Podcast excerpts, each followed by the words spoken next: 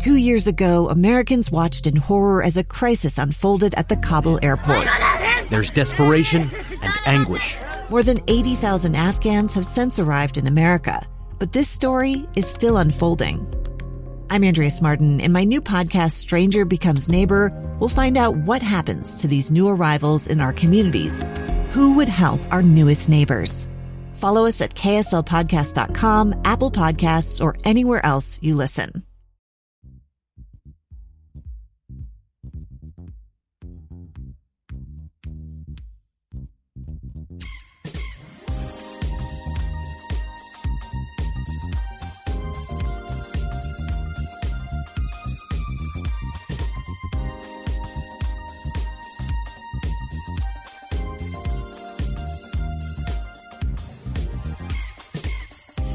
Hello and welcome to Sports Beat After Hours. Perfect health. I am your host, Hemi Mooley Jr., and we are back with Sports Beat After Hours, and I am back with my co-host, or we're both co-hosts, I guess.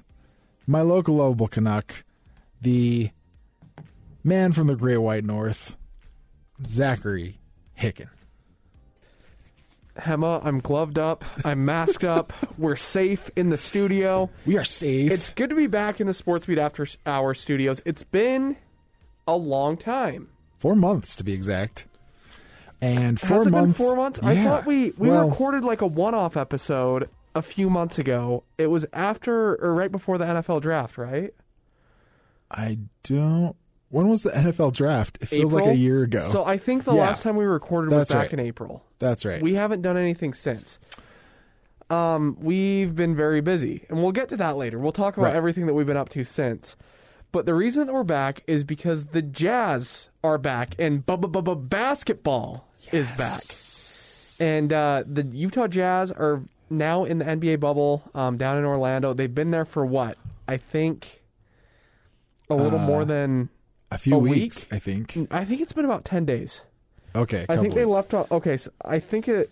Um, I think it's been ten or eleven days now. Okay, I think they left on a Tuesday or Wednesday. I can't remember exactly, but anyway, they're down there. They're getting ready to play. Their first scrimmage games are going to start this week, and then a week from Thursday, they're going to kick off the season. We're also going to preview that. We're this is a two part episode.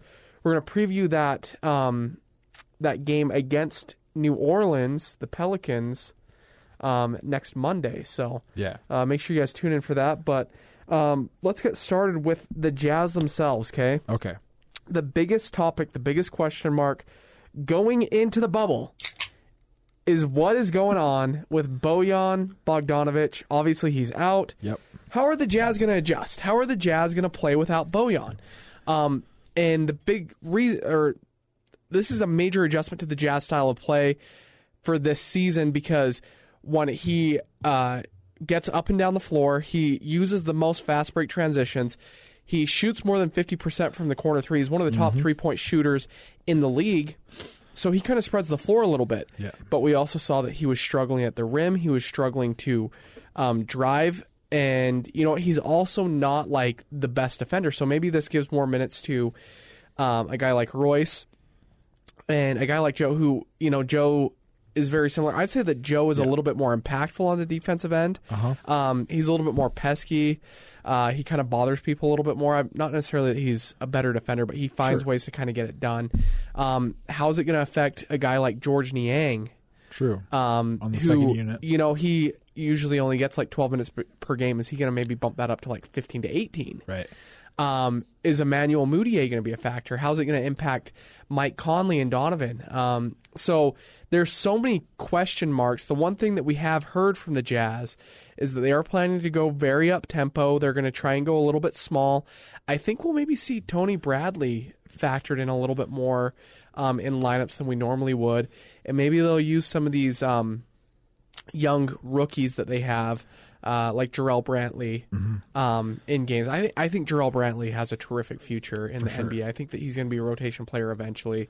This might be a chance for him to uh, kind of, um, well, he's not going to waste his shot.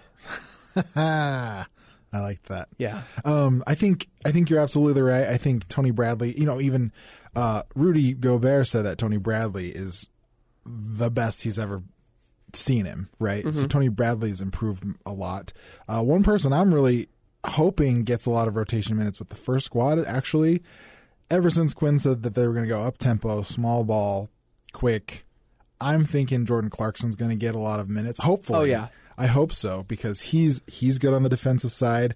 Now, all these guys we say they they're obviously no replacement for Bojan because Bojan is one of also one of the clutchest NBA players of this well this past season before the Yeah. interruption. Two right? game winning shots this year. And so, um, can Clarkson, can Mudiay, can you know Mike Conley even like take some of that production? Uh, we'll see. I mean, also Yeah. it's been so long since anyone's really played, so um, there's a lot of question marks to be to be answered. But I think uh, I'm just excited because I think this Jazz team is gonna. Um, I think they're gonna make some noise out in Orlando. Yeah. hopefully.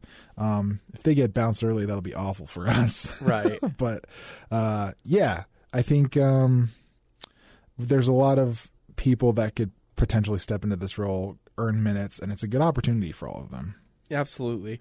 Yeah, I'm excited to see. I think Jordan Clarkson, Mike Conley, and Donovan Mitchell are going to see their roles change a little bit. I think Yeah. Conley's going to see a little bit more usage. Maybe we see Clarkson rather than coming off the bench as like the first guy off. Maybe he gets moved into the starting rotation. Um, maybe we see Joe play off the ball a little bit more, and maybe he plays some minutes with like Mudiay and Clarkson, like kind of handling like Yeah. point guard duties. Um, and he kind of plays that uh, role that Bojan did, where he's like camping out in the corner um, and uh, just doing like the catch and shoot thing rather than creating. I mean, um, luckily, it's not something that like happened once they got down there in the bubble, and now they have to adjust. Like they've known about it for a long time. They've been able to kind of prepare. Quinn is just a brilliant coach scheme wise. sure. Um, and so he's been able to prepare for how he thinks what lineups. I mean, he knows this team so well, and I know Quinn said that this is kind of an interesting situation because um, they came into the season with so many new guys that it was kind of like when they entered um, training camp before the season started.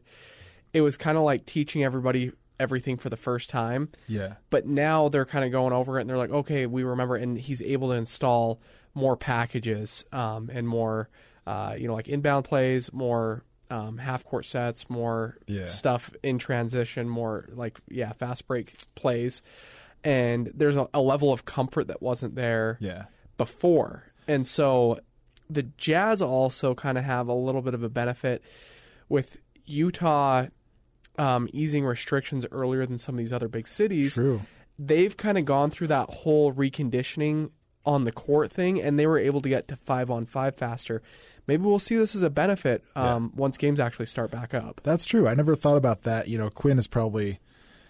I think time was nothing but kind to him because you know Yeah. we also not only does he know the personnel we're using with the Jazz, he already you know foresaw the surgery that was scheduled for Bojan to fix his wrist, but he also knows who's going into the bubble and who's going to be there and who we're going to match up against. So I think you're right. I think that's a that's a good point, and that does make me feel better actually um, about our chances. And you know what? Even if we win the title and it has an asterisk on it, worth it. I don't care. Yeah, no, it totally doesn't take- matter. I mean, I think in some ways that asterisk, you know, should kind of be taken off because this is such a weird, unique circumstance. Like True. to, um, to win in this, like a lot of things have to go right. Now, you know, it could mean that a lot of things go wrong for other teams.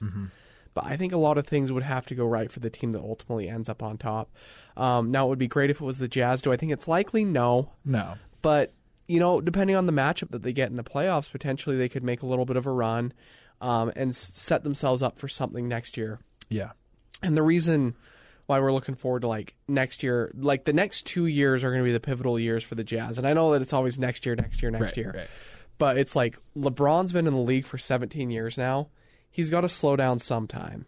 You know, is it going to be year 18, 19? Possibly Yeah. um, i- is a guy like, and you know, the Clippers experiment could potentially blow up if Kawhi and Paul George don't win a championship, I could see Kawhi bolting to go somewhere else.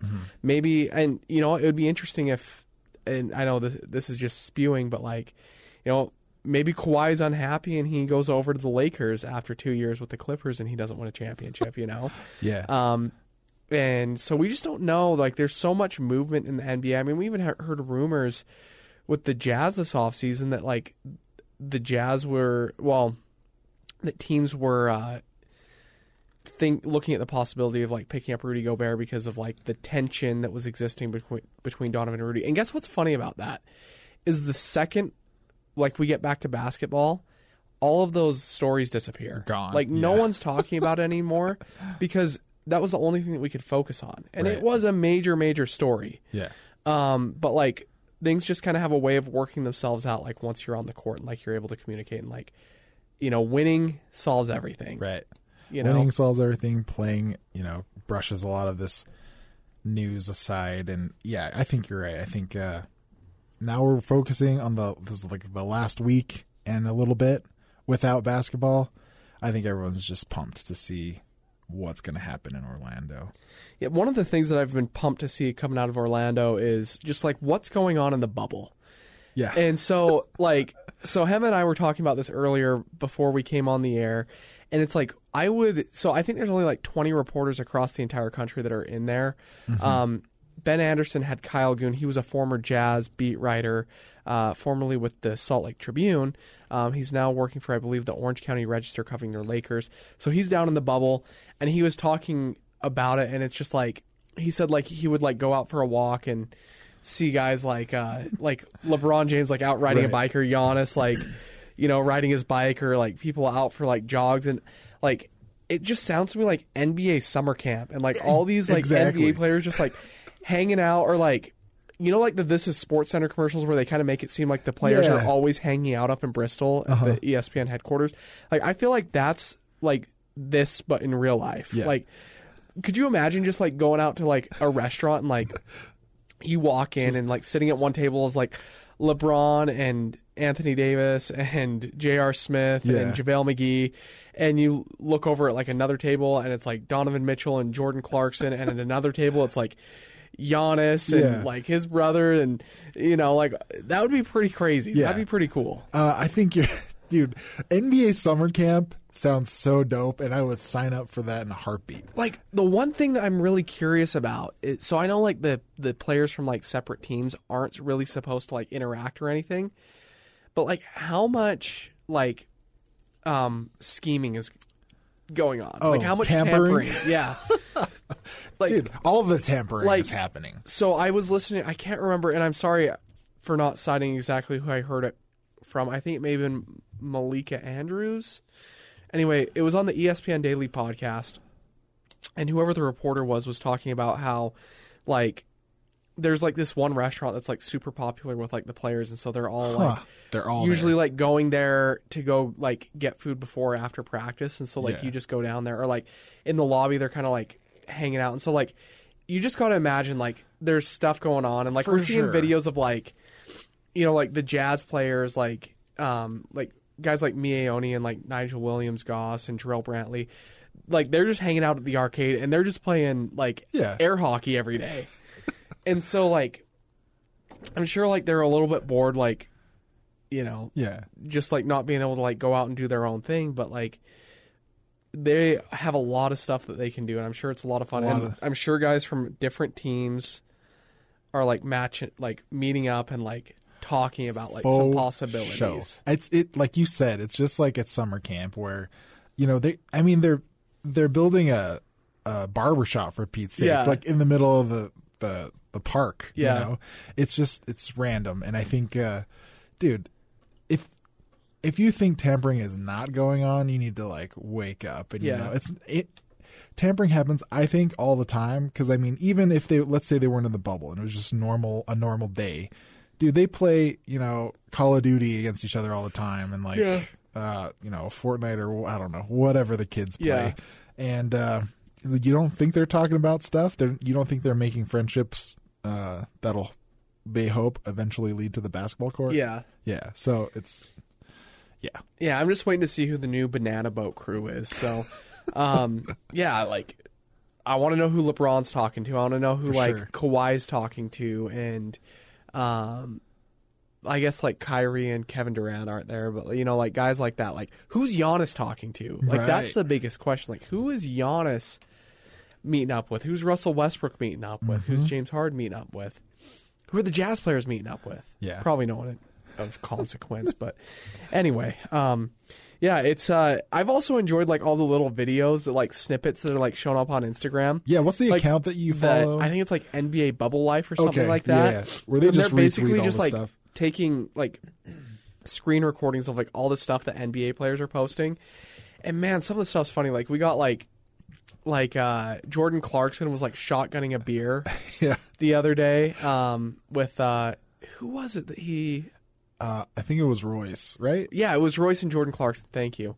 Um, and so he was like shotgunning a beer because like JJ Redick shotgunned a beer, and like I can't remember everyone who did, and like the stuff with like Tobias Harris and um, Right. Boban Marjanovic, and like just all this stuff is just so funny. And again, it's like all these NBA superstars are like in this just little bubble Yeah. and just seeing like them interact on social media is just so entertaining. Like It's it is just like it's so bizarre. Like I almost feel like it's like the Hunger Games, but like without violence. You know?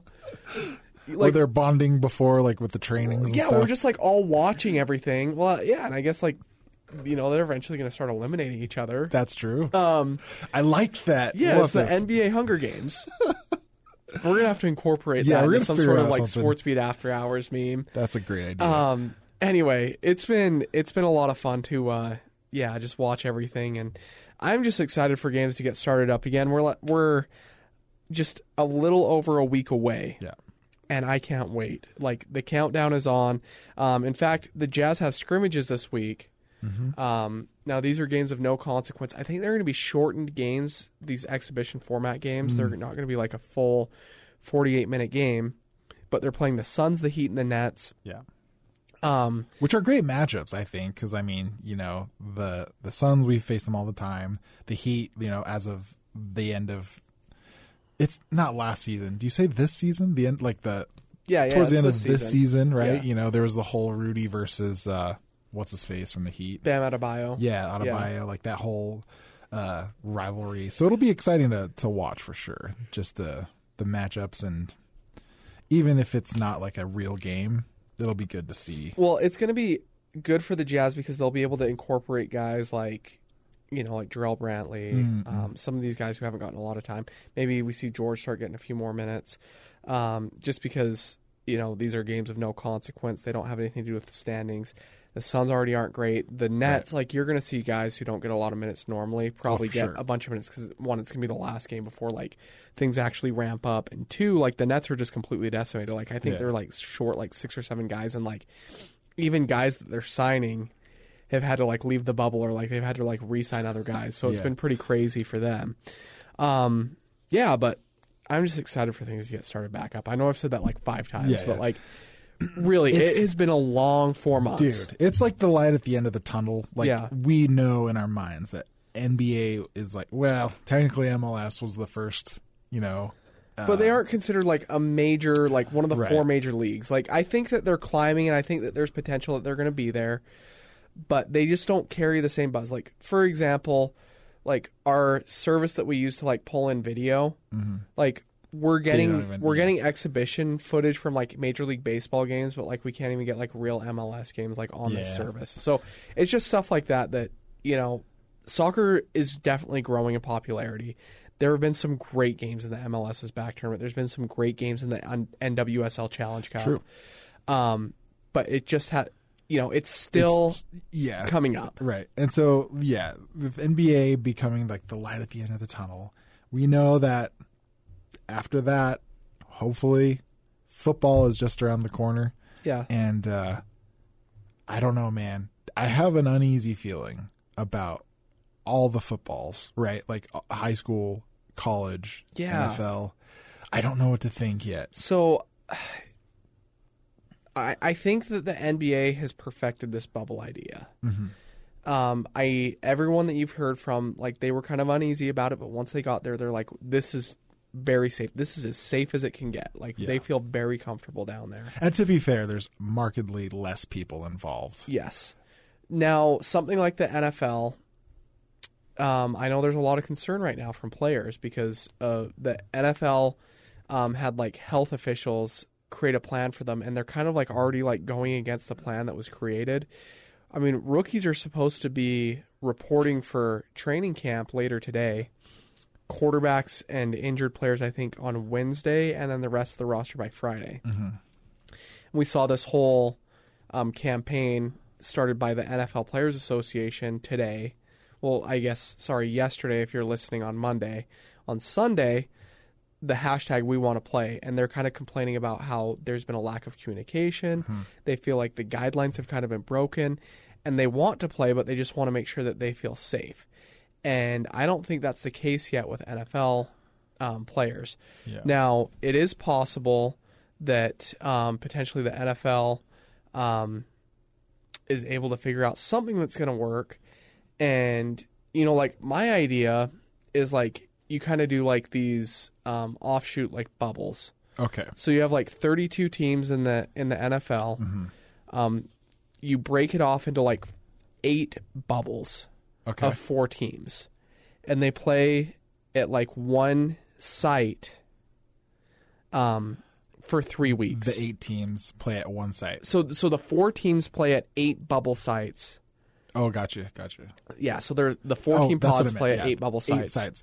Um, and they do that for three weeks, and then they all have a bye, and then they test during this time. They travel to their next bubble site, and then they play their next mm, interesting. three games. And so they do that, and it would cut out a couple of games. Right. You do that five times to get 15 games out of it, um, and then you'd be able to start the playoffs after that. I think that, I mean, this is obviously just total like yeah. speculation. Like, I mean, this would re- they would really have to like lock stuff down. Like, they would have True. to like, you know, get like potentially like one or two separate hotels per site. Um, like Yeah. test like the bus drivers who are taking them in like it'll be it would be really hard to do but that's like the way that you could like ultimately ensure safety for like everyone involved It's yeah. It's a start for and sure. the NFL is big enough that they could pull something like this off yeah. um and so it'll be interesting to see what plan they come up with like I feel like once they get to training camp the players are going to be pretty safe because like where else are they going to go like right. you don't really leave training camp it's like once they kind of disperse and like get ready for the season like yeah. how do they handle things? I know like Russell Wilson was like, "Hey, my wife's pregnant. Like Yeah. we have young kids. Like they're concerned." There's a whole lot of other players that you know that have family members who are sick, who have um, other uh, uh, other medical issues that are like have them concerned, and so Yeah. um, it'll be interesting. I hope I hope they work something out. I know I understand it's tricky because like the trickiest part's got to be you know teams from different states. Those different states have different restrictions, right. so it's like a lot of the California teams like can they gather? Like who- Yeah. I don't know. Yeah, so like here in Utah, like they could potentially have fans in the stands for like Right. if there was a game played here. I guess we don't have an NFL team. the um, dude. Like yeah, uh, but like in California or like New York, like Yeah, you like know, where they're gonna, what's gonna, how they're are not they going to have any fans there, Right. And so it's going to be interesting. I know. I think it was Jacksonville released a plan. They're going to have like twenty percent capacity at their games. Wow. Um, so I I expect if we see fans in the stadiums, it's going to be between twenty to forty percent, depending on the state, Right. um, depending on the local guidelines and stuff like that. And yeah, like that's just for the NFL though. Like, man, college football is just a whole different story. I mean, Yeah. we saw everything that happened with BYU. There's no central governing body mm-hmm. for the NCAA. Like, there's different amounts of money that go out to like different conferences. Like, you know, the SEC is like on one end of the Power Five spectrum, the Pac-12 is on a whole nother, and then you have Group of Five, which is just making like a very small fraction Yeah. of what these Power Five teams are. And so, like, how can you really control testing for it? Like, sure. you know, I feel like, fortunately for our local FBS programs, like I feel like they're all well off enough that they could make it work. Obviously, Yeah. with Utah being in the Pac-12, BYU being a self-sustaining independent, and then mm. like if you're in a group of five conference, like I feel like the Mountain West is like the place to be. So like Utah State, Yeah, I feel like should be place. okay and is in a good position. But And but I mean, we say that, and it doesn't apply to all sports. Even we're just talking about football, right? Because Yeah. I mean, like a lot of the other auxiliary sports in the group of five schools are in trouble, and even worse, like the FCS schools, man. Like Jeremiah Jensen said this earlier tonight or earlier on Sunday, where he's like, a lot of the FCS schools are going to be in trouble. yeah, Um, I mean, we already saw that a lot of the East Coast conferences, so like the Ivy League playing. canceled football. Yeah. I think the Colonial, um, sorry, fall sports as a whole, and so Right. yeah, like football is kind of what like brings in the money for those programs, and it's what makes it so other programs can compete. Like we saw what happened with Stanford. They cut, I believe, eleven varsity sports. They went from mm-hmm. thirty six to twenty five. Now that's still more than so. Like for example, like BYU has twenty one sponsored varsity sports, Utah has twenty, and Utah State has sixteen. So it's still way more Right. than most other schools, but like a lot of sports that they cut, this is concerning for like international students because Yeah. That's how they're getting scholarships to pl- play um, to go to school in the United States where they normally wouldn't have that opportunity. And to be fair, like you know, Stanford had a lot of these sports like that. A lot of schools don't have like fencing and Mm-hmm. Right. garbage like not garbage, but you know, just unique stuff, unique Olympic stuff. sports, yeah, Olympic sports. Yeah. yeah. And so um, it's just it's going to be interesting to see the economic impact on college sports, and we're already starting to see that um, kind of start to unfold. But like, I don't think we're going to get the full picture probably for like another year or so. Um, once like you know they have like another calendar year with all this going on, um, without ticket sales, without um, I, I the t- TV contracts, I'm sure are going to be pretty similar, but like the the game contracts that they're going to have to be bought out and stuff like that. So it's going to be very interesting. Um, yeah, and then you know, high school is going to be just like, man, I don't even know. Like, I I feel more confident in a weird way. I know this sounds weird, but I, I feel that high school is more likely to happen. I feel like there's less of a chance that it's interrupted. Uh-huh. Um, I feel like they're going to put some sort of like, uh, like rules in place where like there's only like two um, fans allowed per player in the stands, Right. like something Or, like, that. family only or something Like family that. only, Yeah. like no students, no just like random community members. They're going to limit the number of people on the sidelines. But I feel like in some way we're going to have a full season of high school football throughout the state. Now it could be, you know, all two way schools like Yeah. Duchesne and Milford. You know, some weeks are like the only two teams playing. But and we have to, you know, like kind of like with college football in the states, you know, it kind of depends on counties, right? Like Yeah. what counties allow their their what restrictions to slide or whatever. right, right, Um, Yeah, I do. I and I. It's interesting, but like I, I hope high school sports happen more than the rest of them, if that makes sense. Like I hope high school sports happen because you know a lot of these kids that play sports. This is this is as far as they'll go, right? right. Like they don't have a chance to make up for this. Like NFL Yeah. players, like they still have contracts. Um, uh, NCAA, like college football players, like there's going to be some sort of rule that's going to be implemented where Sure. they'll still maintain a year the year of eligibility that they lost. Mm-hmm. But for high school football players, like we saw what happened in the spring with like baseball, soccer, softball, Yeah. tennis, golf, like a lot of those athletes lost their final year of competition and fortunately they were able to make up for it with like some sort of tournament but it's still like not the same as like Yeah. getting that full season in and it was really like the, like the carpet was just like yanked out from underneath them it was really unfortunate Yeah, and so I hope I hope the the high school season uh, actually goes through. I I hope for the sake of those kids for sure. plus it's like my favorite thing It's so cover. fun, like yeah. it's so fun and like we get so hyped about like these kids who you know like are just doing like such great things on like friday nights like under the friday night lights so Yeah. it's a lot of fun um we're excited for game night live i think we're three weeks away from the first week of the season Oh wow. Okay. Yeah. Cool. I like it. So hopefully things go off without a hitch. If you're listening to this, like when you were going out in public, like wear a mask, socially distance, encourage others to do the same, so we can get football back, so your kids can play football. And uh, yeah, we're excited. But hey, we're gonna take a quick break. We are going to be joined now by the one and only Mitch Harper. He's our BYU insider for KSLSports.com. We're going to talk to Mitch about some of these things that are going on with the coronavirus pandemic, how it's affecting BYU football, both positively and negatively. Yes, BYU may benefit from this. We'll be right back. Two friends taking pictures of the rising full moon on a summer night. Two teenage kids doing what teenage kids do.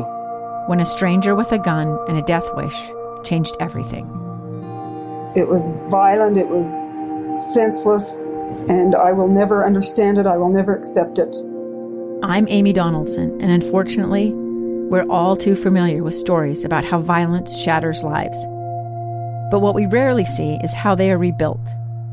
In a new podcast, The Letter, we relive tragedy, but only so we can hear the rest of the story the struggle to reclaim lives, the realities of grief, and the possibilities of forgiveness.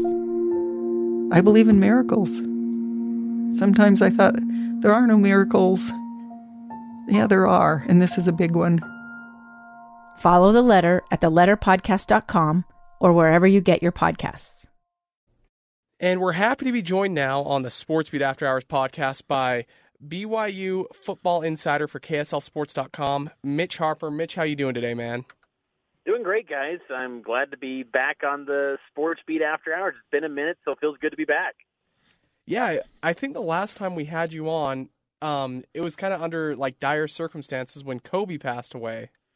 Yeah, yeah, it was. It's been a long time, but uh, glad to be back. Congrats on your guys' reboot. Now that sports are coming back into high gear, it's uh, good to have Sports Beat After Hours back as well. Yeah, this is the out of quarantine edition. So um, we got a lot to talk about, though. Starting off with BYU football, uh, big news the last couple weeks: five games stopped from or dropped from the Cougars' schedule. Uh, Mitch, what what do you think they're going to do to figure this out? Yeah, I, I think BYU is making every effort possible to make a season happen. Uh, you know, BYU is, I think, looked at the COVID nineteen with the the the fact that they want to ha- they're going to put all the resources necessary to keep the student athletes healthy, but at the same time they want to have a season because I think, as we all know, uh, it's so critical for these college athletic departments to have football because it funds everything else. So I think BYU is going to have a uh, do everything they can to have a season. Now, political pressures could possibly sway and derail college football from happening this fall, but it won't be at fault of BYU from not trying. So I expect the Cougars to to get some games. I mean, the report about BYU and Alabama is fantastic. Uh, we're hearing that Tom Holmoe's supposed to talk on BYU TV coming up sometime soon, maybe tomorrow on Monday. Uh, so we'll we'll kind of see where things go with this, and and I think that BYU uh, is going to somehow, some way, put together a football schedule, and hopefully we get to see it play out. That's awesome. And Mitch, real quick, do you think uh, if this Alabama matchup is going to happen, and you know all sources tell us that it's likely to happen, do you think that could set off a chain reaction to where we fill the other holes in the schedule with SEC teams? Yeah, I think it's possible. I think that BYU, the thing that works for BYU is that uh, they're willing to meet the protocols necessary that any league will set out in terms of testing and what the NCAA is putting out. You know, BYU is in a situation where, unlike Group of Five or FCS teams, they they financially can provide the necessary testing protocols to adhere to these leagues. So that's where BYU, I think, financially and well, scheduling wise, can be uh, benefit benefit from this COVID nineteen, and that's why you could potentially see BYU playing Alabama because I know the Crimson Tide uh, potentially wanted to get maybe just a, an FCS game on the docket, have a pay a buy game, but the FCS schedules. Uh, those programs aren't really able to afford these testing protocols right now, and that's going to be something that could potentially impact that. So, lucky for BYU, they might have the chance to go to Tuscaloosa and play the Crimson Tide, and you know maybe Texas A&M could be in the mix as well. I know Texas A&M's AD mention BYU by name when talking about programs that have openings on the schedule. And, and obviously it helps with BYU too that they have ESPN right alongside them. So BYU is willing financially to commit to things, but also have a great TV partner as well to make both parties happy and make a, a great television event for whichever game lines up. So I guess the next question that we want to know is how is BYU going to match up with this Crimson Tide? I mean, obviously Alabama is just an absolute powerhouse, but what opportunity are these guys going to have? Like, is there a chance? Is there a chance, Mitch? I, I think there's always a, a chance, you could say, right? Uh, it's college football; anything can happen, especially if maybe we see limited capacity uh, or attendance numbers at uh, Bryant Denny Stadium, assuming that it would play in Tuscaloosa. But you know, I, I think that one thing I will feel confident saying is that BYU will show out a lot better against Alabama than they did three years ago against LSU if this game does in fact happen. Because I saw that brought up on social media saying, you know, why would BYU fans be cheering this? You're not even get past the 50 yard line. Hey, that was the worst BYU football offense I think any of us have ever witnessed back in 2017. I feel pretty confident in saying this offense for BYU will look a lot better than what they did in 2017. But I mean, yeah, Alabama's the gold standard though when it comes to college football. They'll be probably in the top three in the AP poll at the beginning of the season. Uh, they're just a machine, and the, the type of talent they get is just something to the level which BYU truly has never seen uh, under Kalani Sitake. Well, I mean, the closest being LSU, but this is even another level, in my opinion, when you're talking about literally the whole two deep is five and four star recruits. Uh, BYU has, by comparison, four uh, players that were four star recruits. Uh, there's a huge disparity in that regard, but you can't tell me that guys like Khyiris Tonga and Matt Bushman wouldn't be hyped at the opportunity to get film against a program like Alabama because if those guys have a huge day, like say Bushman goes off for nine catches and you know 100 yards, uh, he's going to be rising up NFL draft board just because it's against Alabama. It's, it's against Nick Saban. Uh, BYU has faced many great coaches in the history of BYU football over the there, but none are probably tougher to go up against than that of Nick Saban. So it would be a remarkable test. I don't think BYU would come out victorious, guys, but I mean, just because Alabama is such a talented team, but they do have a new quarterback. It's the era post Tua Tagovailoa, so maybe there's some opportunity in a week one setting. But uh, you know, it's just that's the type of but that's the type of game though you want to play because Kalani Sitake has always said he wants to measure himself up against the best and and BYU, as Colin Cowherd said, they're never willing to shy away from playing great teams, and that's what truly has made BYU football great over all these decades uh, for so many years. Absolutely. Now, Mitch, I'm wondering what else can BYU fans maybe expect with the rest of the schedule?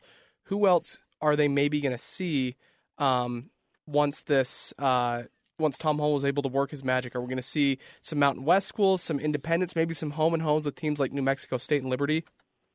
Yeah, I really think the Mountain West is the element here that I think will be very interesting. I, I expect the Mountain West Conference uh, to allow some of their teams to play BYU, and you know we've talked about it off the air, guys. But I think you know that conference only plus one model. I think we could see that in the SEC, and that's what might be allowing BYU and Alabama to potentially square off, uh, possibly BYU and Texas A&M, but also Mountain West teams as well. Uh, just because geographically it makes a ton of sense, and financially, hey, BYU might have the the money necessary to maybe do a pay uh, a buy game to bring a program in the Mountain West Conference out to Provo and make that thing work and put it on an ESPN or an ESPN2 or ESPNU, whatever it may be. So uh, I think the Mountain West Conference is an element that's kind of getting overlooked a bit because I think it's well documented with the tension between those two sides. But there's no bad blood on BYU's side. I think it's the Mountain West Conference has got to realize, hey, let's get a football season off the ground and make this thing work. And then I think, lastly, I think with the independent programs, Liberty, I would definitely expect them to be on the schedule because uh, financially they got the money necessary, and I think they're looking at COVID-19 as, as one of those conspiracy theorists and saying this isn't real. We're going to just play in front of COVID-19 and and tackle it head on. I, I could see that coming out of Liberty. But uh, you know, maybe some of the other independents, though, they might financially not be able to pull off the testing and the cross country travel if, in fact, they were to play BYU. So I'm looking at UConn and UMass, but an Army might be a situation where they're saying, is this worth spending government dollars to be traveling across the country for pretty much meaningless games? So I would expect Liberty to be on the schedule out of those independents, and I and I hope, guys, that BYU can somehow get Notre Dame on the schedule, just because the Irish do owe BYU a, a trip to Provo, one game. Uh, it would make so much sense on that November 28th date between that was supposed to be BYU and Stanford for the Cougars and Irish to square off in the true holy war and see that happen in Provo. But uh, we can't get too greedy. We just want to hope to see a football season. Am I right? Mitch, that's a great segue because I wanted to ask you this one question. You mentioned Notre Dame, the other independent that owes BYU a game. There's a rumor, and I'm not going to say who I heard it from. There's a rumor that there are a couple Pac 12 schools trying to schedule a non conference game, one of them being Stanford Notre Dame. How, if that comes to fruition, how much are BYU fans going to lose their minds? Oh, they would be furious. Uh, you know, because I, I think a lot of BYU fans right now are just uh, very upset over the thought of not playing Utah. Now, I know Cougar fans, some of them are probably like good riddance because they don't want to suffer the 10th loss. Others want that opportunity to continue the rivalry and keep it going. But I think if that does happen, it'll just make people upset about the Pac-12 conference bending over backwards for Notre Dame, a program that geographically is nowhere near their footprint in the Pac-12 conference and BYU can follow the same testing protocols as well, just like the Irish. Why would you not bend over backwards to let Utah and BYU happen? So, yeah, Cougar fans would be upset, and I think rightfully so, and they should if that did in fact happen, because it makes no sense to make an exception for a program that's out in Indiana to potentially travel to the coast or, or go to or have a team from the Bay Area go out to Notre Dame. It doesn't make sense, uh, especially when you got two programs that are out of conference 45 miles apart in Utah, a state that's less impacted than the state of California. Uh, it would be by COVID-19. It would be uh, BYU fans. I can already imagine the outrage on social media and the message board. It would not be good, but I'd pull out the popcorn and, and uh, enjoy every second of it if it did happen. I think we all would, Mitch. um, I, I, think that uh, we would definitely do a great job of covering it at KSLSports.com. Um, but just remind us what are you up to? Like, what are you working on? Tell us where we can find your work, uh, digital, audio, whatever you got going on. Tell us about it. Yeah, so right now, a lot of stuff on KSLSports.com. I'm, I'm still rolling along. I'm getting get a fire up still the position previews uh, this for the BYU football season because I'm going to try to remain somewhat optimistic that a football season will happen. I've had some interviews on Cougar Sports Saturday on KSL News Radio with players and coaches of each position group, but now I'm going to put it on uh, the written form on the digital site. So look forward to that. And then also two podcasts on Cougar Tracks and Cougar Sports Saturday. Always staying busy, uh, KSLSports.com. And and uh, we got some plans too as well. If there isn't a football season, I mean, heck, I, I could be doing a lot more high school football, maybe some NFL. We'll we'll keep our options open here, but uh, I'm really hoping we see college football because especially now with seeing BYU and Bama thrown out there. I mean, I know Cougar fans just want to see that that game, that opportunity to measure yourself up against the best of the best in college football and truly see the progress that's happening uh, for BYU football under Kalani Sitake. Because you know, I was talking with Phil Steele last week, and he was saying that this is the best BYU football team Kalani Sitake's had since he's been the head coach. And remember, I mean, Kalani Sitake coached a team that had Taysom Hill and Jamaal Williams and Kai Nacua, and they won nine games. And if you're better than that team, I mean, that to me says at least nine wins, maybe 10 uh, if you do play a full schedule. So improvement should happen this year. And if we can see the season take place and get a chance against Bama, that'd be a great setup for BYU football in 2020. Well, thank you, Mitch. He's our uh, Cougar Sports insider uh, for KSLSports.com. And again, you said he's got, as he said, he has two podcasts, uh, Cougar Sports Saturday and Cougar Tracks. You can catch him again on KSLSports.com, covering the Cougars, the hashtag Go Cougs. Thanks, Mitch. Thanks. Hey, no, no problem, guys. Happy as always to do it. Let me know if you need me again. Absolutely, man. Thank you. All right, thank you to Mitch Harper. Welcome back to the Sports Beat After Hours podcast. Um, again, we are back from hiatus. getting ready for all things sports ramping back up. And we're going to do a little bit of a sports pop culture crossover right now. We're going to be talking Madden 2021. Yes. Um, the new Madden scores just came out this past weekend. And man, some good scores for some local players, dude. Dude, I'm excited. Yeah. You know, I, I feel like Utah doesn't get Utah as the state doesn't get the clout that it deserves. I Oh, think, for sure. I think this year we were able to see a lot of Madden Madden ratings reflect the quality of players that are coming out of out of the state. So uh, yeah, Zach, let's get right into it and let's talk about um, some local guys. Um, and let's talk about why we think Utah State fans should care about this Madden rating system thing. Yeah, so we got um I mean, let's look at it. The top player in the state Yep, is Bobby Wagner. absolutely. 98. Now that's actually down a point from last year. Right, He, was, a 99, last year, got those gold cleats. Yep. So a little bit of disappointment there for Bobby Wagner, but like he's still the best middle linebacker in the league. So Like, good. dude. He's such a stud. He's on my favorite team. He's like the defensive anchor for one of the best defenses. Yeah. You know, we got a Super Bowl out of him. We got two trips to the Super Bowl. Mm-hmm. Um, a dominant performance against the Broncos. So um, He's yeah. still in his peak too, which is Oh really yeah, great. like he still has like another like five or six years that he could play if he really wants to. Like he's such a he's a stud, man. I love I love Bobby Wagner. right. Um, coming up after B Wags, we got um, uh, I think the next highest ranked player was uh, Fred Warner. He got an 87. It's his third year in the league, looking for his first uh, Pro Bowl appearance this year. A trip to the Super Bowl last year as a second year player with the 49ers. He had a great, great season. Like he's really developed into a really special player. Um, man, I'm excited for Fred, man. Yeah, he's on his way. He's uh he obviously anchors the defense. He's a leader on the team. Um and you know, going to the Super Bowl your second year doesn't hurt. So uh yeah, Fred's got a lot of ceiling left to climb for sure. Yeah, and so we're only touching on part of the players. Um, so they the let me um, pair or let me kind of set up like the parameters for this. Madden has not released rankings for guys that are free agents. So guys like Ziggy Ansah, um, Luke Falk, um, I think those are the two main guys that really came to mind. Uh, Marcus Kemp, I believe, is a free agent right now. Yeah. Um, but we're going to go over just some of the top guys.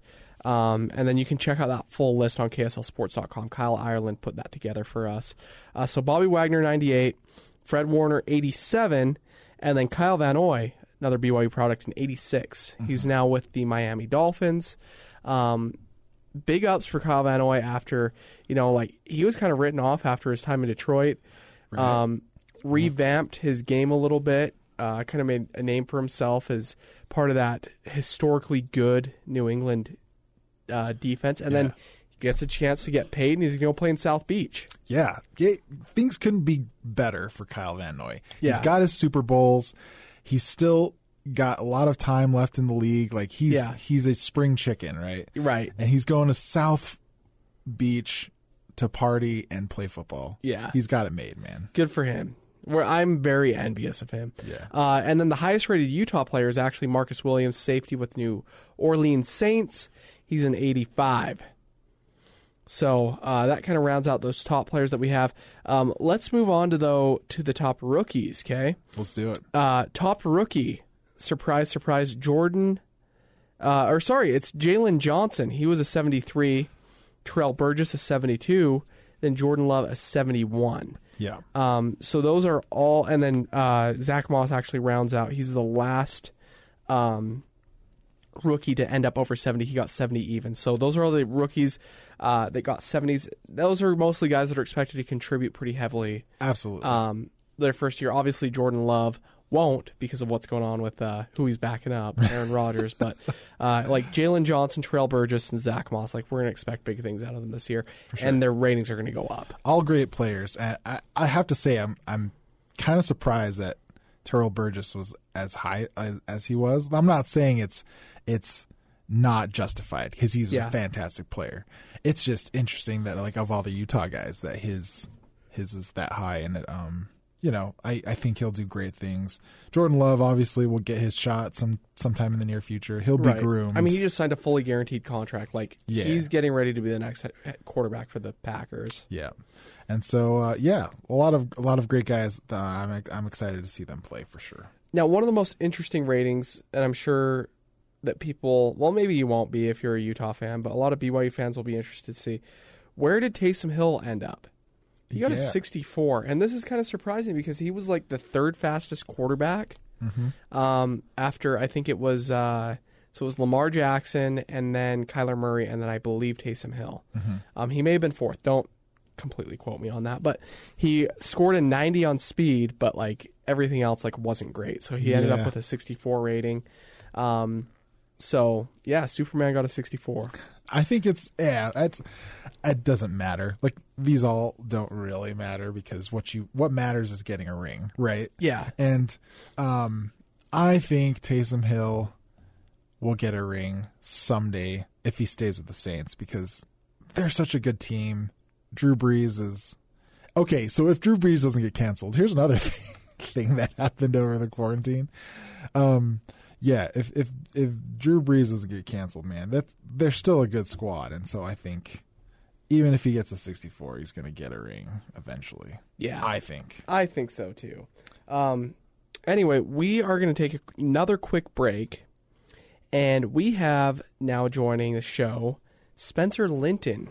He's our uh, KSL sports anchor. He wraps up that trio of JJ and Sam. He's our fill-in anchor, also the host of BYU Sports Nation. Uh, we're going to be back talking a little bit more BYU football. Obviously, this is a pretty interesting topic with BYU having five games dropped. So, um, him being uh, uh, kind of behind the scenes a little bit with some of the stuff, um, having hit the connections that he does. We're going to talk to him about his perspective on what's going on, and uh, we'll have him share his thoughts. We'll be right back. All right, welcome back to the Sports Beat After Hours podcast. We are joined now by man, he holds so many titles: KSL Sports Anchor, host of BYU Sports Nation, BYU Sports Play-by-Play. Spencer Linton. Spencer, glad to have you with us, man. Hey, it's good to be with you guys. You can add uh, neighborhood garbage man, um, anything else you'd like to my title as well. I like it, man. I like it. Well, hey, we're having you on today because we want to talk about the news that came out on Saturday about BYU football and Alabama football. Roll Tide. We want Bama. Uh, we are potentially going to see this matchup um, that you know you want to test yourself. uh, Kalani Sitake's talked about wanting to test himself against the best teams in college football. Now it looks like he may have his chance. Yeah, if it comes to fruition, and you know, talking with you and with Hema, um, this isn't entirely out of the blue. You know, it didn't take a rocket scientist to figure out that when the Pac-12 went conference only, that USC was going to lose non-conference games to open up the season with Alabama, scheduled for Jerry's World in uh, the Dallas area Cowboys Stadium, and they were going to lose a non-conference game with Notre Dame. And it just so happens that that first week coincided with BYU losing Utah in what was a very anticipated season opener in Salt Lake City. So you put two and two together and think, well, why not just have BYU play Alabama? And everyone rolls their eyes and thinks, yeah, right. Well, this is where it's big for ESPN to be in BYU's corner. ESPN wants to protect uh, protect their investment, and whether you want to argue about how much BYU football is worth, they're worth something and a lot of things to ESPN. So because ESPN is in BYU's corner, this is where the potential big time matchup can come into play. Uh, whether it be with Alabama, I mean, last week Texas A&M was rumored, Oklahoma State has been rumored. The point is, uh, the conferences that have not gone conference only to this point are very interested in playing BYU because they too have lost out on games with the Big Ten and Pac-12 going conference only. So it, it's not entirely off the radar, but there there is some something majestic about the idea of playing what has largely been college football's top program in the dynasty over the last 10 years under Nick Saban. I think that's absolutely right. In fact, I I'm excited um, for the Alabama matchup mostly because um, it'll be it's it's another opportunity for BYU to rise to the occasion, right? I I'm gonna be honest when I say I didn't think they had any shot against Wisconsin when BYU went and played at Wisconsin, but they pulled it off, and it was one of the funnest games I'd ever seen. And I and, and I'm excited and expecting that this matchup will be really similar to that.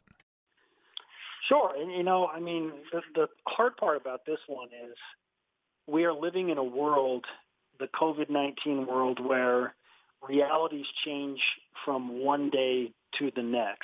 Um, but while it is still uh, a likelihood that BYU and Alabama match up in week number one, um, you just never know. Like, what what is COVID nineteen going to force the college football and the NCAA world to do? Um, hopefully, it's not much more than it already has uh, impacted it that uh, we can figure out a way to play these games, whether it be with no fans in the stands, you know, a few thousand fans in the stands, limited media.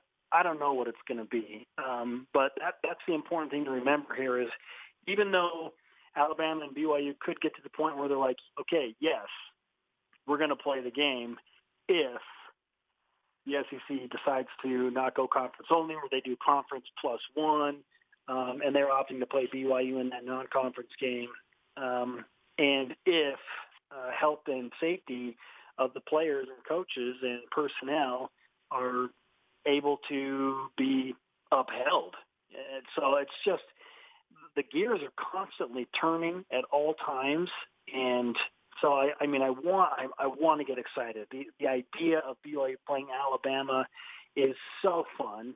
Um, but then you start to think about everything else that has to line up and play. And where is this game going to be played? Is is the neutral site location totally off the board now? I'm guessing it is, but I don't know. We haven't heard.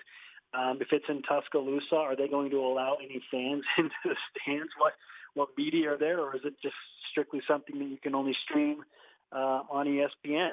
and you know they'll they'll be pumping crowd noise into the broadcast, but there will be no fans in the stands. I I don't know, um, but I mean I'm assuming you guys are in my boat where it's just like, hey, fans or not, media or not, just get the cameras rolling, play the game, figure out a way to keep the players as healthy as possible, and just make it happen. Um, so hopefully the reality we're dealing with in this moment is the reality tomorrow and for weeks to come. And you know, if BYU has to lose the rivalry game against Utah, uh, I think it's uh, an easier pill to swallow if you end up playing Alabama to open the season. Yeah, definitely sweetens it a little bit. That that sting really hurts um, from losing the rivalry game, but what a great opportunity for guys like Matt Bushman and Khyiris Tonga for their senior year. Um, they decide to wait a year um, before declaring for the NFL draft to come back for their senior year, improve their stock, and then they get a chance to play against the best of the best. This is a pretty good reward uh, for staying the path and staying four years at BYU. No question. And that's why Khyiris Tonga takes to social media and says, we won't want the smoke. We will play anybody. Uh, they, they are so hungry for just any opportunity to play against top tier competition. And so when Utah and Michigan State and Arizona State and Minnesota and Stanford went off the board in a period of about 36 hours, you can imagine how defeated and how demoralized that guys like that were. Um, and so th- this is a drop in the right bucket of, of optimism. Okay, hey, you know, give us Alabama, uh, try and work out something with Texas A&M, ESPN, help us just put together a schedule. And I'm I'm hoping that there is nine or at least nine or ten games. I, I know everyone's hopeful that well maybe there can be more, but honestly, if there were nine or ten games for BYU and they could add on a couple of Power Fives uh, from these conferences that that opt to not go conference only, then you're rewarding those senior players. And I think about Devonta'e Henry Cole too, who transfers from Utah and I just want him to have that opportunity. You know, he's coming to Provo. He's got some things to prove clearly. So disappointing he doesn't get to play against his former team. But, you know, you can sweeten the deal if uh, you can add an SEC team, a Big 12 team, and, and see what else ESPN conference, if you will, for BYU can, can put together. So I'm with you there. I'm just super stoked that the seniors um, are now having – something go in the right direction. And my fingers crossed. I mean, prayers that they just have a chance to show what they can do. I think you're absolutely right. I was also looking forward to see what uh, Devonta'e Henry Cole was would be able to do. Um, now, kind of to switch gears a little bit, I wanted to know what your reaction would be. You mentioned Stanford, and it's devastating BYU losing that. Uh, Stan- well, devastating is probably too strong a word, but it's it's not great that BYU dropped their Stanford uh, matchup because of the uh, the Pac-12 going conference only. What would your reaction be, and what do you foresee BYU Nation's reactions would be if Stanford tried to pursue an outside of conference game and to keep it on the schedule? And what if that game was Stanford Notre Dame? Yeah, that would definitely throw um, some raw emotions into the mix for sure. Because at what point can one school supersede a, a decision that's been made by the entire conference? And and does the conference allow other schools then to pursue a game outside of league play that is in the other team's best interest. Because if that happens, you can imagine the fallout that would happen from teams like BYU and even USC, who is uh, saying, well, why does Stanford get to play Notre Dame? We want to play Notre Dame. We've got a longer tradition, relatively speaking, with the USC, Notre Dame, than Stanford has with them. There's more history there. So I think it would just cause a lot of uproar um, unless the conference – kind of backtracks and says, all right, you know, we want conference only, but things are a little bit better, so we're going to allow some of these uh, traditional rivalries to continue with these contingencies in place and these testing protocols. But I mean, once you've gone conference only, it's hard to to um, open that net up wider because you've burned some bridges. And let's not forget that the Pac-12 and the Big Ten they pulled the plug on non-conference really before all five of the Power Five conferences had a chance to teleconference together and meet with all of this. So this was not done in like one big happy family movement of the Power Five conferences. There are severely differing opinions here. Um, and so it, if Stanford gets that opportunity, I just see a lot of backlash, um, a, a lot of fallout for the Pac-12 conference as a whole, not sticking to their guns.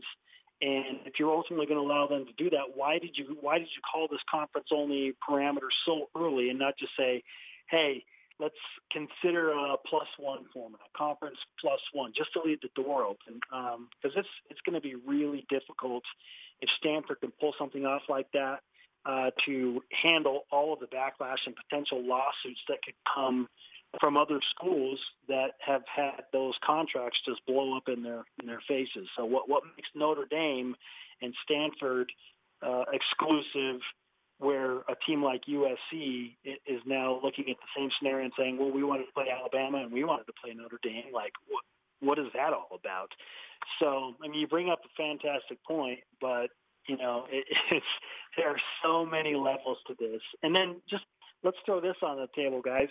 Um, what happens uh, if a conference-only season happens with the Pac-12 and the Big Ten, and they get to the end and they have a Pac-12 champion and there's a Big Ten champion, and then they say to the college football playoff, "Hey, we've got our representatives. Um, you know, look at their body of work and include them potentially in the college football playoff." Does, at that point, does the committee say, "Well, now you want to play non-conference teams because there's huge money on the table. You should have thought about that before you decided to go conference only.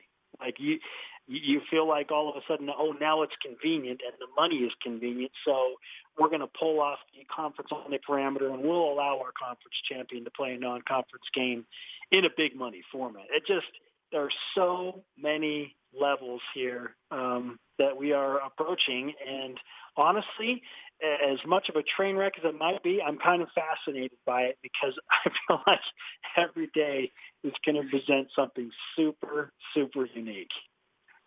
For sure. I mean, we might as well get some some sort of football, some sort of entertainment. Like that's the important thing, even if it is this conference only stuff.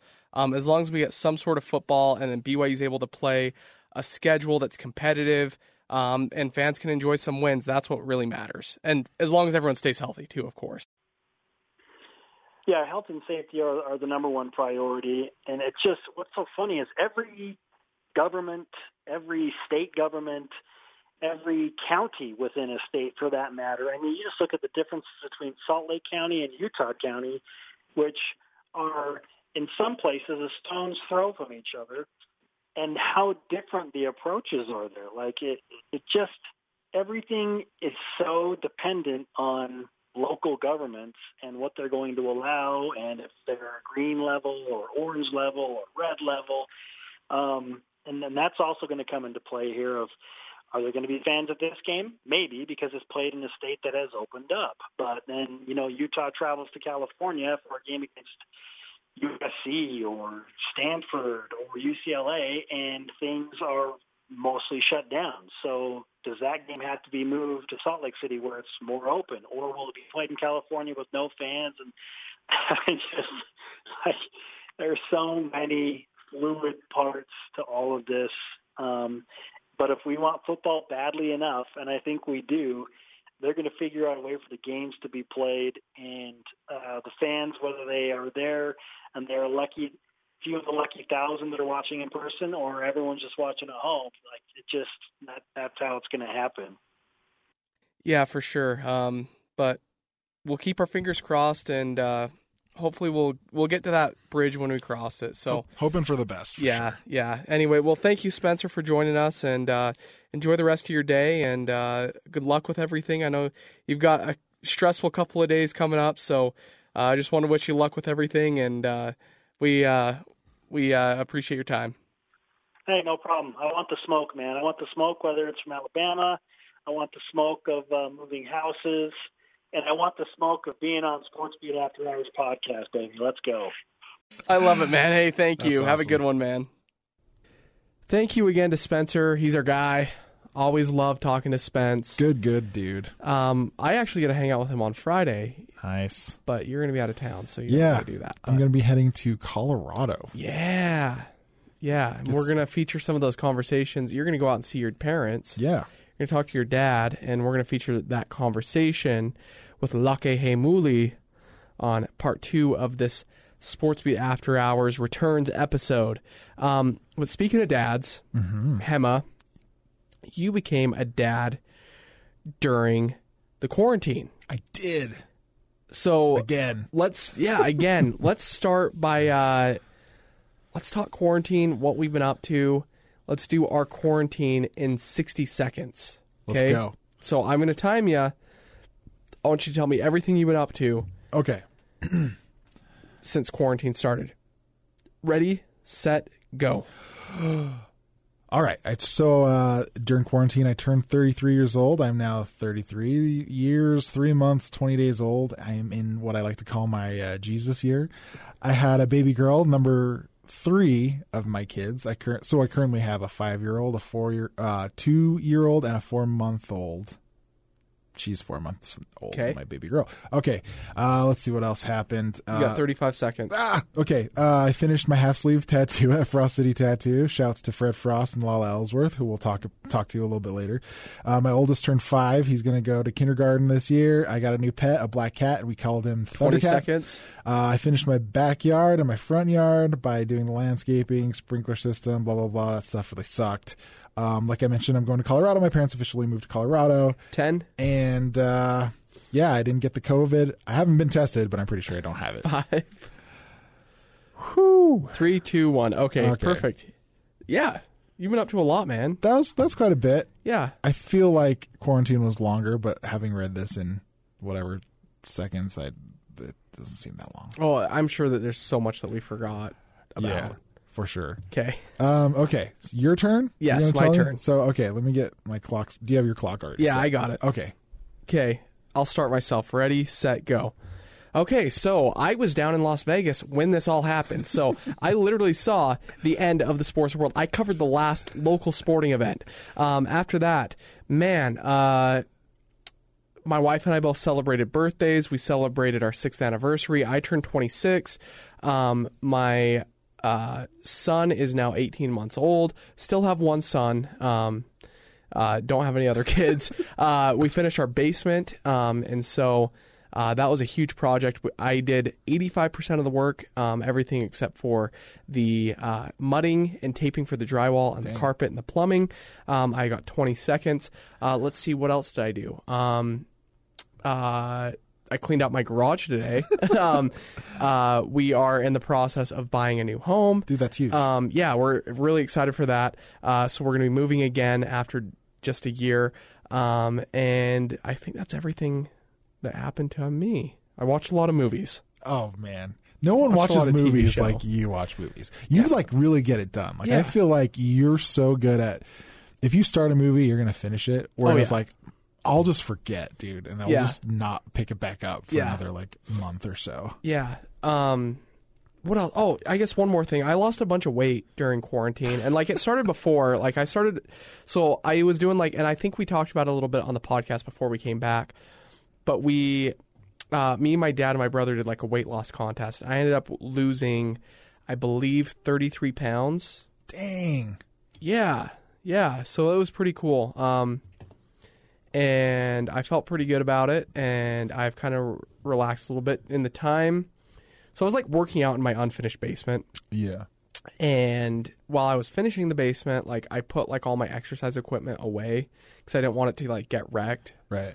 Um, and so I kind of got out of that routine a little bit. Um, and so I'm getting back into it, but I'm having a hard time like being having that same consistency. Like I was very good about like working out like every single day, but like I've still been like kind of like working on like projects around the house. Yeah. And so like, um, I'll like do something and then I'll be like, oh crap, I ran out of time to work out. So, um, yeah, what else? I read a bunch of books. Now I should have written all this down. Like I'm learning Spanish. Dude. I read a bunch of books. Um, I got a new smoker, so I've been like smoking a bunch of food. Um, sold some stuff on KSL. Bro, I got a I just got a griddle too. yeah, dude. I, like I'm surprised Dude. that's not the first thing you brought up because like that's your pride and joy. Dude, it's been fun. Yeah, like so you got a new smoker, I got a new griddle. Dude, cooking's been good. It's been Yeah. a nice release during the stresses of like trying to figure out something to talk about. Yeah, like it's been it's been pretty nice. Like that's kind of like my escape on like what are our quote unquote weekends. So, like my days off are Mondays and Tuesdays, and I try and like do like one s- smaller smoke, so like something that's like under an hour on Mm. like one of those days, and then like a longer smoke on the other day. So like last week I did ribs, and they turned out awesome. Like I was so happy with, like, because every time I've made ribs before on Yeah. a smoker. Um, like on my old one, I always ruined my ribs. I always ruined them. Like I always like overcooked them or like it was always the problem when I would wrap them. The barbecue sauce would burn, and so the ribs just would always turn out like super like a thick bark that was like unpleasant to like bite into. sure. And like I always struggled for some reason with like removing the membrane. Oh. Yeah. And so like finally like this time like I figured out how to remove the membrane. I was like, this is a sign. Things are gonna go right this time. And, And they, they did, did. and like I was way happy with them. Like I ate them for like leftovers for like two days in a row, and I was like, man, these are good. But you also did like a dry rub instead of a sauce, right? Yeah, yeah. So I've been like super into like rubs lately. Like as I like when I've been smoking, like I'm really into like meat church.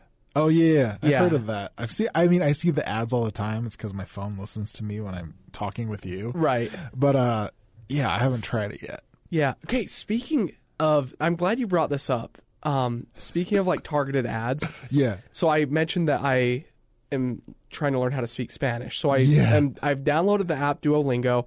I think I'm on like day nine or ten, Oh, good. and so I've I, Got a streak going. Yeah, I've got a streak going. I feel pretty confident in like if I needed to like ask like basic directions to like find like a specific building, like a bank or a hotel or something Yeah. like that, I could do it. Cool. Uh, a museo, a museum. Yeah. Um, I could order like very like basic things like off the menu, like uh, hamburguesa Sandwiches. con con queso. like, so I need like a hamburger with cheese. Yeah. Or like uh, you you like you were listening to me like practice like during my break today, and it was like un sandwich de queso, so like a cheese sandwich. Um, and so yeah, like I feel like confident with like some of the basic stuff. But anyway, um, I got an ad today. Uh, I'm so I'm looking at buying a truck, and the reason why is like we're getting ready to move, and like with this whole project, like finishing our basement, like Right. I was transporting stuff in my Mazda 3, which is like a hatchback, but like if you ever seen like pictures of like people like sticking like a 12 foot board like out their front window and it's like sticking through the trunk, that was me several times on several Yeah. trips to Home Depot. And so um, my wife and I basically talked and we're like, okay, we're going to have like, you know, like once we move, like we're going to have to like do our yard, we're going to do fencing. Like my wife like wants to like build like a like um, garden boxes. So I was Yeah. like, we're gonna have like all these projects going on. I feel like I'm kind of like in the stage of life where I need a truck, and so I've been looking at trucks, and so I got a truck advertisement today in Spanish. Oh my god. yeah, I did not see that coming. That's yeah, great. That's that is fantastic. nuts, huh? so I was like, oh my gosh, like my phone is listening to me. It's real. Freaked bro. me out, man. Freaked me out. But anyway, uh, Um, meat It's a- church and Spanish trucks. yeah, That's dope. Yeah, meat church and Spanish trucks like that. Those are like the targeted ads that I'm getting. That and uh, I've been looking at like cutting boards, like a big nice cutting Oh, board because yeah. like I only have like cheap dinky little plastic ones. Yeah. that are like like 14 by tw- or like 12 by 8 or something. Like they're just not big. I want like a big like 24 by like 16 inch one that like I could put like a big like piece of meat on and Yeah. like slice it up, you know, rather than Do the Salt Like- Bae thing. yeah, yeah. Um, so Yeah, dude. That, it's like that's similar to like because I we've talked about this too. Like I'm thinking about getting my MBA or whatever and going Yeah. back to school. Yeah, I've, I see MBA like ads. all Oh, the time. really? Yeah, That's on pretty my funny. Social media. the David Eccles School of Business. yeah, just random online program. All these schools. Yeah, That's hilarious. Um, man, yeah. So I think um, with quarantine, like we've really not that we weren't parenting before, but like yeah. we're at home a lot more because like we don't have like anywhere else that we're going. Like we didn't go to, we haven't gone to the NBA playoffs. Obviously, we won't be going to the bubble. Um, we didn't go to like um, the NCAA tournament. There's been a lot of canceled events. Um, we like, fortunately for us, well, fortunately and unfortunately, like we basically work a lot of overtime like year round. yeah because Like there's the always only stuff time that we don't is like um like there's this weird pocket like the end of June, early July where like Right, nothing's really going on. Mhm. Um where like we kind of see our hours slow down, but like with this, like we're definitely like I don't know about you, but like my hours have like gone back drastically just because there's like not much to do around um, the office. We're starting to see that kick up a little bit, obviously, as sports return. But um, yeah, it's been kind of like we're spending a lot more time at home, and so we've had like a lot of time to like stew over some dad advice. And Let's so go. I think we need to bring back some dad advice. And Hema, what is going on with you? Like, what's going on with your family of five? okay so this is this is the crazy part right dad advice. um i'm in between i'm in the stage where you go from two to three kids right Mhm. so So you're, you're not playing man to man anymore. You're playing zone. exactly the, the the the changes are twofold right there's that the coverage we need to adjust our coverage we need to make some second half adjustments right um but the second not as foreseen change that's been happening is my youngest daughter is now a middle child Oh and yeah. that is hard. That's a that's a whole different beast. is Like, she having a hard time with it? I think they all are, Okay. but I think she's noticed the biggest dip in attention levels. Yeah. for sure. Um, but I'm fortunate that like my middle daughter, her name is Hazel. She's very sweet and very um, empathetic. Like she, she can sense that things are happening. So like she'll notice that like my uh, attention's kind of dipped, but it's because I'm freaking out over the the baby, the Yeah. youngest one, right? And but so she tries to be like, you know, patient and you know, she's she's just if she wasn't the middle child, I don't know how I would be able to do this Right. stuff, dude. It's it's been crazy. Um so my dad advice is to not have three kids. I'm just kidding. No, it's just uh I don't know. I've noticed that okay, this is my real dad advice. This is the dad advice. Um during quarantine, most people um, probably have felt this also, where things are a lot more stressful because you're home more, like you Mhm. said. Um, you kind of run out of things to do with your kids. You can't take your kids to the park, and you like you couldn't for a while. They don't have school. They don't have sports. Everything's been canceled, so it kind of sucks. What helps me is it um, is to remember that you know patience. They say patience is a virtue, but it's one of the virtues that is like an earned virtue, Right. You know, so it's like if you want to become a more patient parent and like a more patient person, then you got to do hard things like you know grinding listening to your three kids scream all Right. day you know what i'm saying Yeah. and so if if you have a crappy day and you're like i don't know if i'm being patient or as good as i normally am just because you think that you are because you're practicing your patience and Mm-hmm. So that'll hopefully that'll help you know any of those other parents out there that are having a hard time with all their kids Yeah. to like remember like at the end of the day when you're like oh i don't know if i was a good parent just having that presence of mind means you're practicing your patience Yeah. and you are in turn becoming a better parent I like that.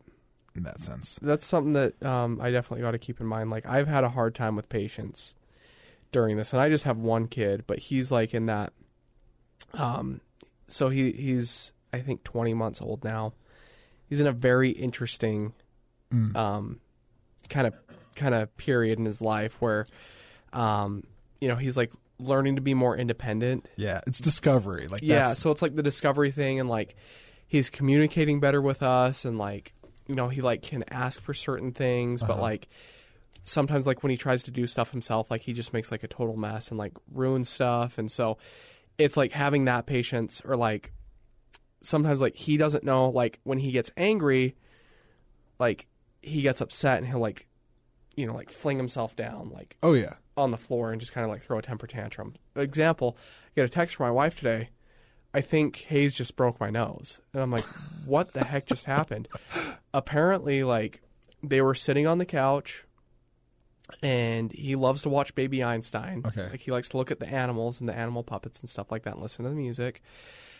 And the episode finished and he wanted to watch another, so he went to go grab the remote. It- uh-huh. Like he, you know, will know, you know, when the sh- episode's over, you have to grab the remote to turn on the next episode. yeah So he grabbed it to pass to my wife, and my wife took it and put it down and said, "No more." And he just smacked his head back and smacked my wife like mm. right on the nose with the back of his head. yeah And she was like still hurt, and I like talked to her like several hours later. She was still hurting, like she was pretty not happy. But um, one of the things that uh, you know, as frustrating as that can be, um, and like as easy as as it is sometimes, especially with like everything, like you can't go, like for a long time, like we couldn't take him to the park, couldn't Yeah. take him to the zoo, like couldn't take him to go do stuff. Like there's nothing my son loves more than like going to the store and just like being pushed around in a cart. Like he loves that, and you just can't really do it. And Yeah. so, you know, sometimes there are just like some days where it's so hard, like he's throwing temper tantrums. Like it's easy to just go and turn on the TV yeah and just camp him out in front of the TV. But like, man, like I've come to the realization, like with all like how fast he's growing, like that's missing out like on precious time mm. that you're not going to get back. Like, how much is he going to remember? Like, oh, my dad used to let me watch Baby Einstein all the time while Right. mom was at work, rather than oh, you know, I remember my dad used to like play basketball with me when I was little, or like we would Yeah. like he'd read books with me, or like we'd go out and play chalk like in the front yard, and so just trying to be a do better about like making sure that like he stays active and like making mm-hmm. memories. And I'm I know he's only one and he's not going to remember everything, but like it's part of the reason that we're actually like moving is just because like this was so hard at the beginning, and my son loves to play outside yeah and we're in a townhome and he just like he literally can't go outside and play because we don't have Right. like a, a private backyard and we don't have like if he were to go out in the front yard like we have a small like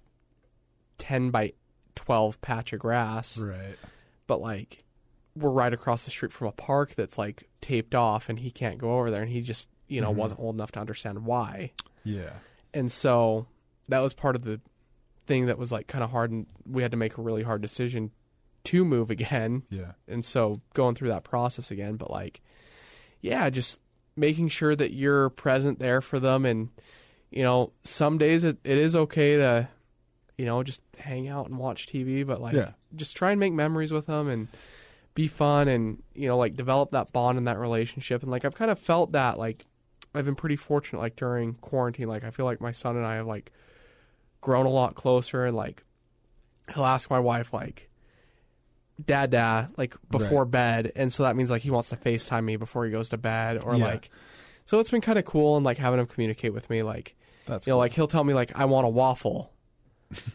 so he'll say like waffle and Yeah. so like that means that he wants a waffle for breakfast like Right. i know what he wants for breakfast on a given day but at the same time like you know his independence can get frustrating so like if i leave like the pantry door open Yeah. he knows where the the uh graham cracker bears are yeah. and so he'll go in there and like the other day he dumped out a whole box of graham cracker bears on the floor and then Yeah. was smashing them and stuff it's it's frustrating. Yeah. I'm sure. I think uh, you know this. What you were talking about just reminded me of like the whole parenting. Really, is all this. It's this balance between like, do you live in the now or do you plan for the future? yeah It's it's the suckiest part of being an adult, right? It's Right. like, um, you know, when you're planning for the future, when you're actively doing something that affects your future, you're like, God, I really should just be in the present. right? Yeah. And then while you're watching Little Einsteins, you're like, dude, I should probably set these things out so they can have them ready for tomorrow, Right. Or whatever, you know. Yeah. And I've discovered that you will never like really be happy because when you're doing one thing, you're thinking about the other. right And what what I think, and I don't know, I could be wrong. If you people out there have kids too, like tell us what you think. Um, your kids will, your kids are a lot more forgiving than you give them credit for. i, think, so yeah And so, like, even if you're like, dude, I really should take him to go look for bugs instead of watching TV, yeah he might remember a TV show and be like, oh, that's a good memory because I Yeah. remember I used to be with my dad Yeah. during it. So like, um, yeah, it's just it's it's the bad part of being an adult. It's like you never feel like you're doing quite enough. Um, because when you're in the present, you, you're like, "Oh, I should really be preparing for this thing. right When you're preparing for something, you're like, I should really live in the moment. But you're always going to be thinking about that stuff. And so I think I think you're a good parent, and it's just i think you're a good parent too Hema oh i don't think we give each other i don't think we give ourselves enough credit Yeah, that's that's exactly what it is. Parenting's hard, man. Oh, yeah. And if if anyone deserves a break, it's you. You know. yeah So like there's just so many days that like you just feel so defeated and i feel like i feel like you feel like you're i feel like collectively parents have felt like they're taking more losses and that's just coming from communicating talking to people like you know talking to our coworkers like like the homeschooling was really rough. Oh yeah, not having sports for their kids those who have older kids like was really rough. Not being able to go and see family. Like man we went um we went from march 11th until mother's day without seeing my parents that's like a month and a half. It was two months. Two months. Yeah. because i think mother's day was like the 12th or something like that Mm. and so we've seen my parents periodically since um like we always like go over and like hang out in the backyard and like socially distance you know we're always doing it very safely but like man like those two months were really rough for like my son and like my parents were really sad like because they love to see like their grandkids. Like he's the only grandkid and like we're fairly close. Like my i live in Lehi. My parents live in pleasant grove but Yeah. like man that distance of just like not seeing each other and like the only people that we saw um, outside of like our immediate family were like my wife's sister and her husband because they live in the same neighborhood as us. Right. and so like they and they weren't going anywhere. Like they basically were just coming over to our home anytime that they mm-hmm. left. Their home. And so yeah like just thinking about like everything that like we've been through collectively the last several months like man it was tough. Yeah. like it was really really tough. It's crazy to think about too that it's like it, it's only been like four like a f- four or five months, right? Depending on when you started. Four or five months has been the longest four or five years. Yeah. Yeah. And it's like, dude, it could realistically, like, worst case scenario, this we're in this for another six months, you know? Yeah. And uh I think it I think it's I think these first few months of the COVID thing have sucked because we were like punched in the face and like didn't know what was going on. Yeah. We don't know what to believe, like where to go, what we're doing. Yeah. But I feel like as a whole, we're all kind of settled in. We're like, okay, we know what this is now. We know how to cope with it. And so, you know, knock on wood that, you know, we don't have to endure this stuff much longer. But Right. I think people can take comfort in knowing that, like, we got this, we can handle it. I think it'll be better. You heard that, everybody. We got this. Boom. Encourage others to just let's do our part. Let's do what we can to help others. You know, and that's not just like wearing a mask in public. Like, definitely like go and do that. But like, if you have family members who you feel like are struggling, like reach out to them. Like, do Yeah. something nice for someone else. That's our challenge this week. Mm-hmm. Go out and do something nice to some, for someone else. Whether it's you know, like dropping off some chip cookies, just going and saying hi, or like, you know, pick a random person in your neighborhood that you haven't like met before, and like do something nice for them. Yep. Um, stop by that lemonade stand on your way home from work, you know, For sure. or like when you're out on a family walk, like wave to your neighbors, like just be friendly, because like it's been really hard, and not just like the coronavirus, but like everything going on in the country. Like we didn't even touch on the social justice stuff Yeah. but it's been really hard.